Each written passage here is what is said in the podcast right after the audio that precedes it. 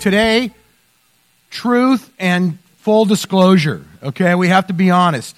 So here's the question How many of you have ever gone to IKEA and bought like furniture in a box and then taken it home and tried to put it together without looking at the instructions first? Okay, let me see those hands. Mostly men, of men. Okay, how many of you were successful? oh, wow. Okay, so some of you are smarter than the average bear or smarter than the IKEA. Uh, but, but here's the thing we don't like instructions very well, do we? I mean, has anyone ever done this? Have you ever bought a brand new car and sat down and read through the instruction, the owner's manual, before you drove it? No, no one has ever done that. You only do that when you don't know how something works when you need help. That's when you go refer to the owner's manual. So, the reason I bring that up is that uh, we've come to a point in our study in Ephesians.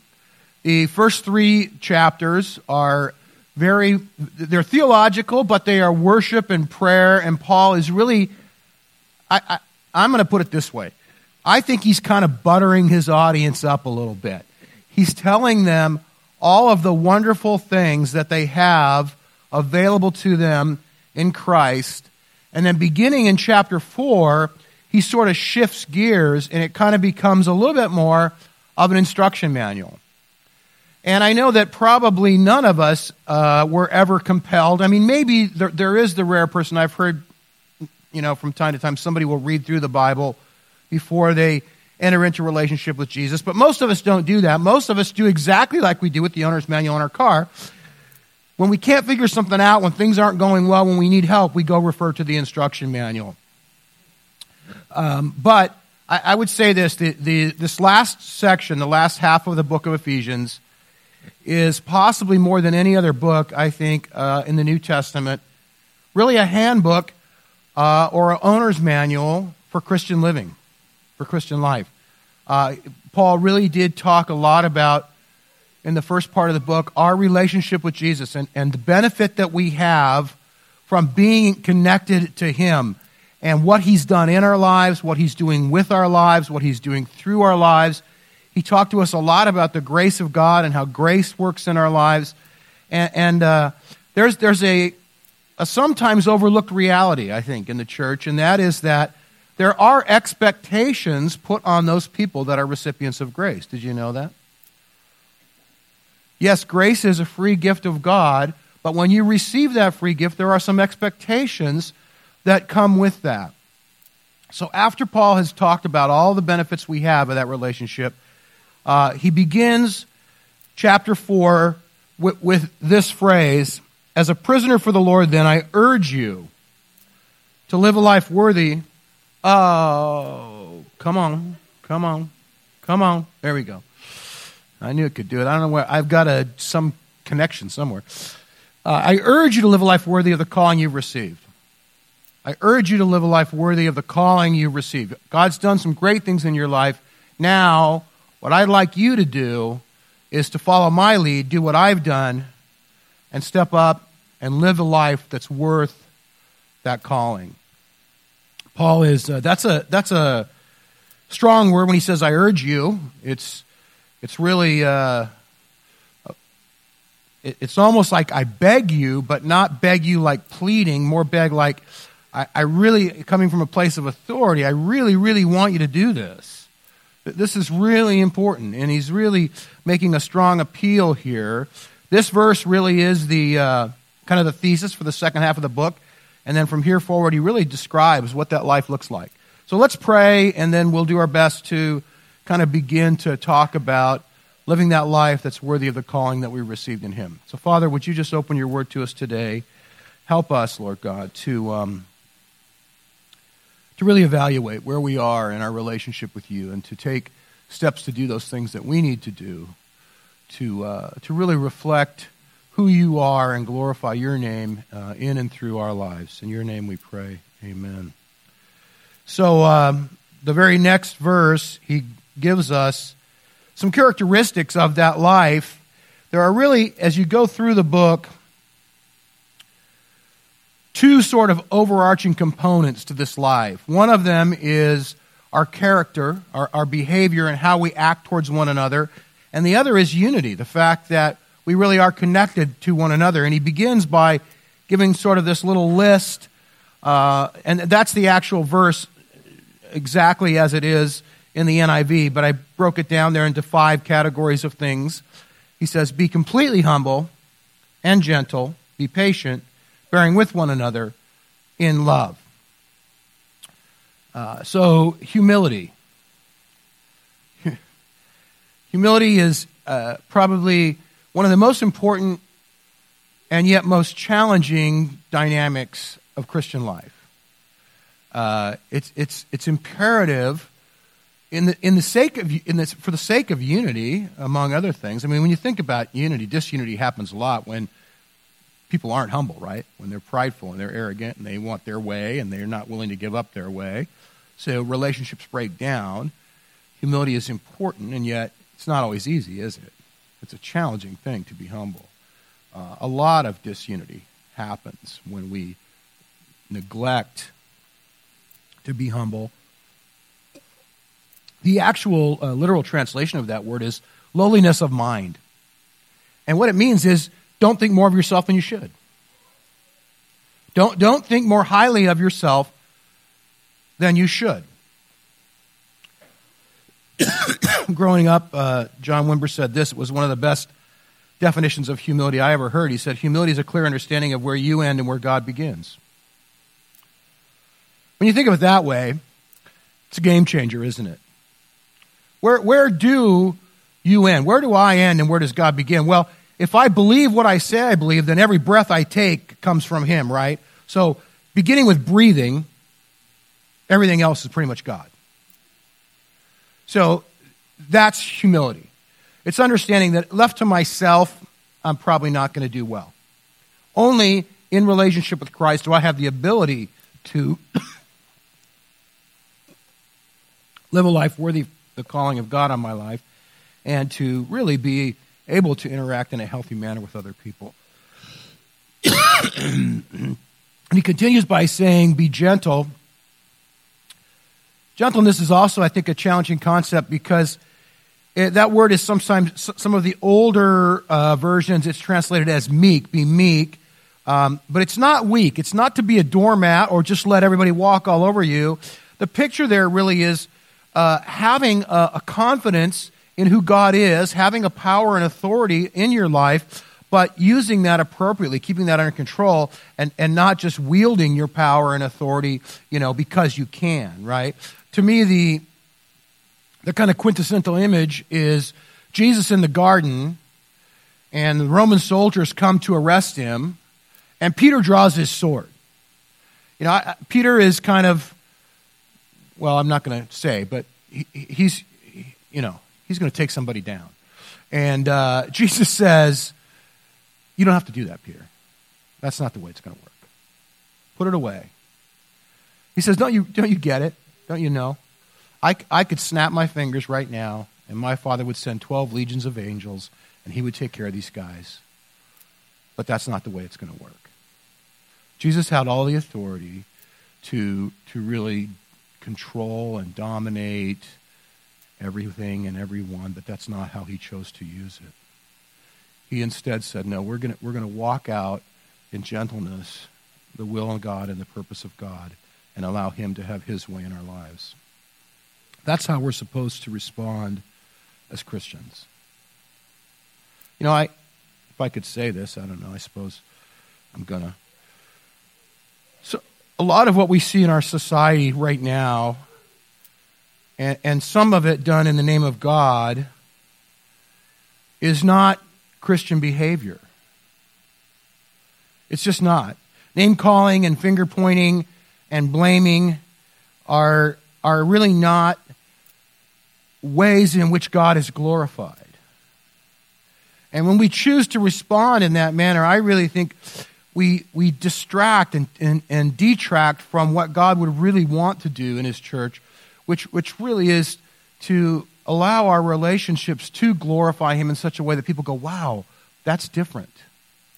That's not what I'm seeing happen all around us. Can, can we choose to make those kinds of decisions in gentleness that honor God and build unity and build relationship and show the world around us something different than maybe what they see in virtually every other arena today. I, I would suggest prayerfully, in, in any situation, you consider how might I respond to this in such a manner that God really would be glorified here, that unity would, would be lifted up, and the character of Christ would be reflected in my own life, rather than, I want to be right. Proverbs says a gentle answer turns away wrath. I think we have the opportunity presented to us to turn away wrath when we begin to live our lives in a different way. Patience and forbearance kind of go hand in hand. And you know, you, you know why those are so important?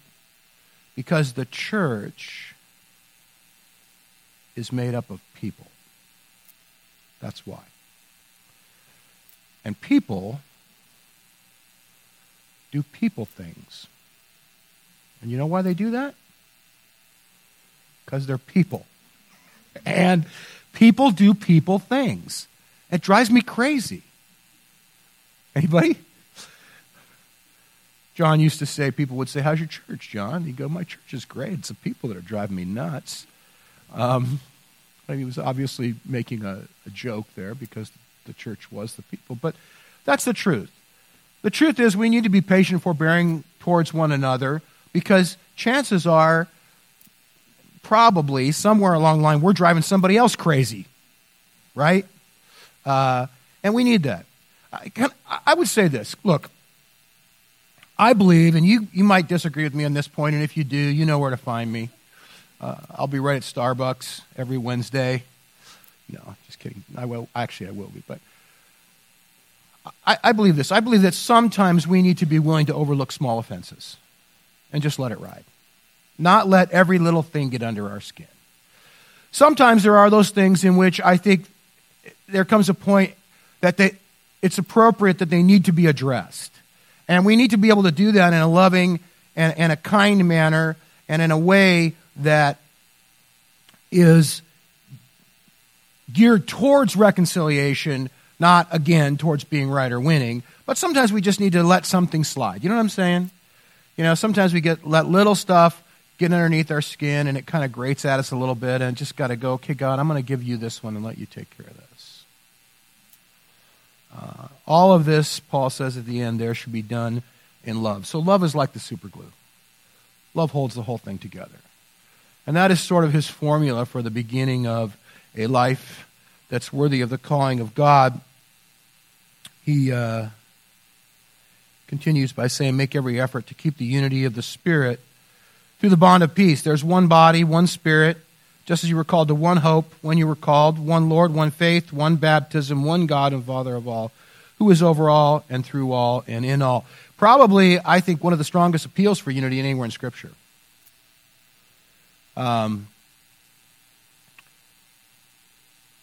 Christian unity, our unity, is based in the unity of God. God is one, right? So he says one Lord, one faith, or I mean, one Lord, one God, one Father. So he's one, and our unity, one hope, one baptism, one faith, comes from that. Uh, there's an interesting comment in verse 7. So there's this verse 6 is this strong appeal for unity 1 1 1 1 1 and then in verse 7 he says but to each one grace has been given so his point is this that unity isn't uniformity. It's not all of us looking alike being exactly alike. No we're all unique and we're all different. It's common purpose and a common focus and a common vision. It really is unity and diversity. We're all called to be who we are and to do what God's given us to do, each one of us in a unique and separate way. But there's a unity that brings us together in that, that's inherent in uh, being part of the body of Christ. It's, it's having a respect and an understanding that, you know, hey, everybody's different, and what, what some people are called to do is different than what I'm called to do. That's okay. I respect what they're called to do. I don't feel like everybody has to do what I'm called to do. Does that make sense? Sometimes we kind of want, and, and in, in, in, the context of a local church, maybe not so evident, but sometimes when you think of different churches in the community, we wish they would all kind of get on board and do what we're doing. You know what I mean? Everybody should be more like us. The truth is, I value, I love what happens around us. I, I we were talking, I was talking to somebody this week, I can't remember who I was talking to, but just about our, our friends down the street at the Catholic Church and the way that they, or I guess it's actually that way, um, they do such an amazing job of caring for people in need. Such an amazing job of caring. I, I, I find it hard, you know, some people I don't know who, but might be critical of the Catholic Church from time to time. I find it hard to be critical of someone that gives so much effort to caring for people in need. I'm just like, thank you for that. Thank you for that. You have resource to do things that I wish I could do, but I don't always have resource to do. It's different.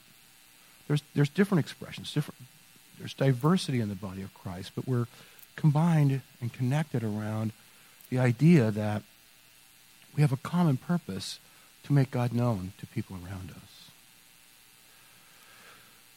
The next few verses are a little bit confusing. He quotes one of the Psalms and uh, doesn't make a lot of sense, but his point in the, in the quote from the Psalms is simply that God gave gifts. God gives gifts. And what he does then is describe those gifts and in this passage here, the description of gifts is a little different than it is in, in many of the other passages that talk about gifts.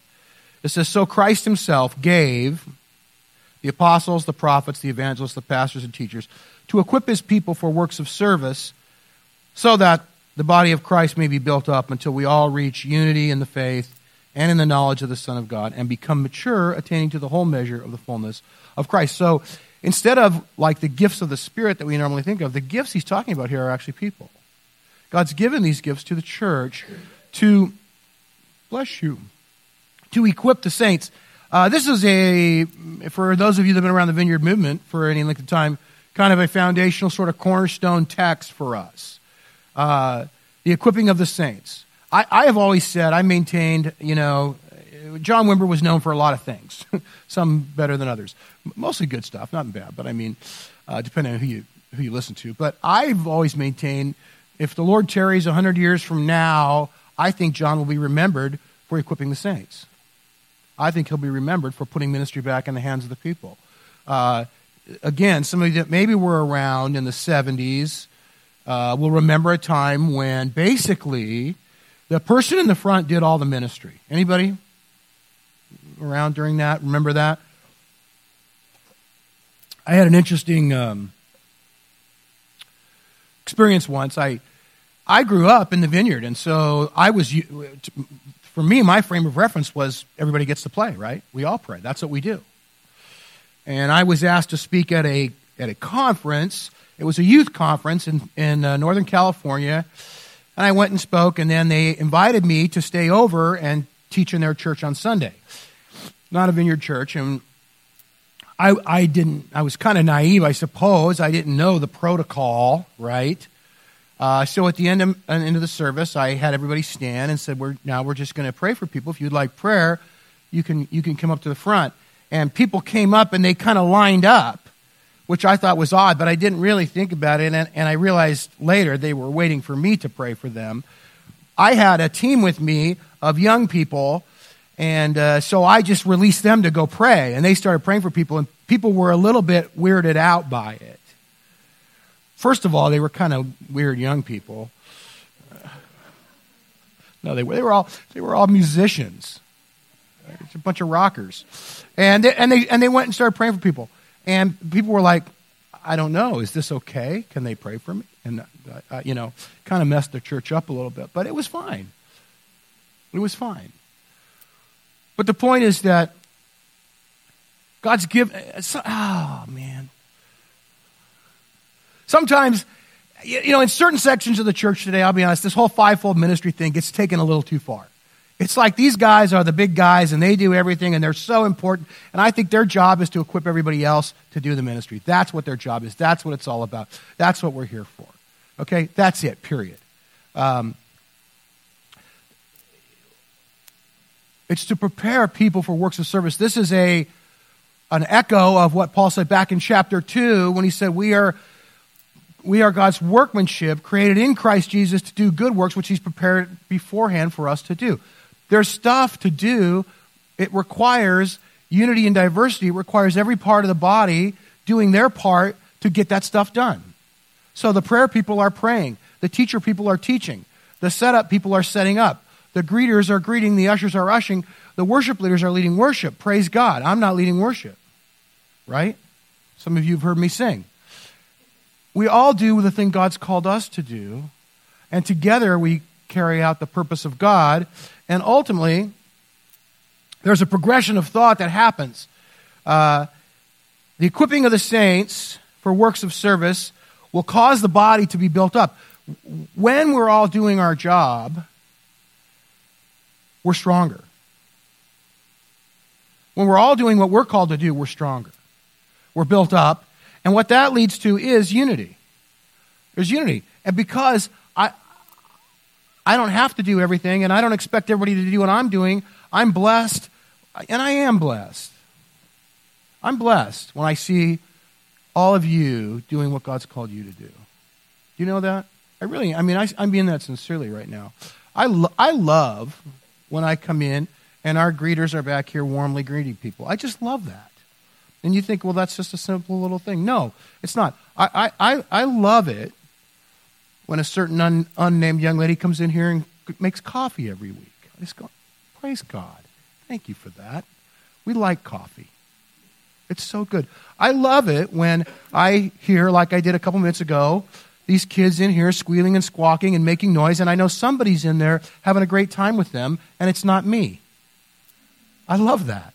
I really do. I'm so blessed that you all do what you do, and we're stronger together. We're better together there's unity that happens when we do that. And what that leads to is us becoming mature and entering into the fullness of God. And I said this a couple weeks ago, and I'll say it again. We can never experience the fullness that God has for us alone. We can only experience the fullness God has for us together. We'll never experience that on our own. Paul concludes then when that happens, we'll no longer be infants tossed back and forth by the waves, blown here and there by every wind of teaching and by the cunning and craftiness of people in their deceitful scheming. Instead, speaking the truth in love, will grow to become in every respect the mature body of Him who is the head, that is Christ. From Him, the whole body, joined and held together by every supporting ligament, grows and builds itself up in love as each part does its work. There is a, um, a precious calling on our lives. And, the, and there is an expectation on those that have received the grace of God to walk and live that, that calling out. And that's what, that's what God's asked us to do and to be. This is a beautiful picture of that. I would encourage you this week to just go back and reread this passage a few times, meditate on it, think about it. And if you don't know what your role is and what your place is and what your calling is, begin to pray and ask God to show those things to you. All right, let's stand.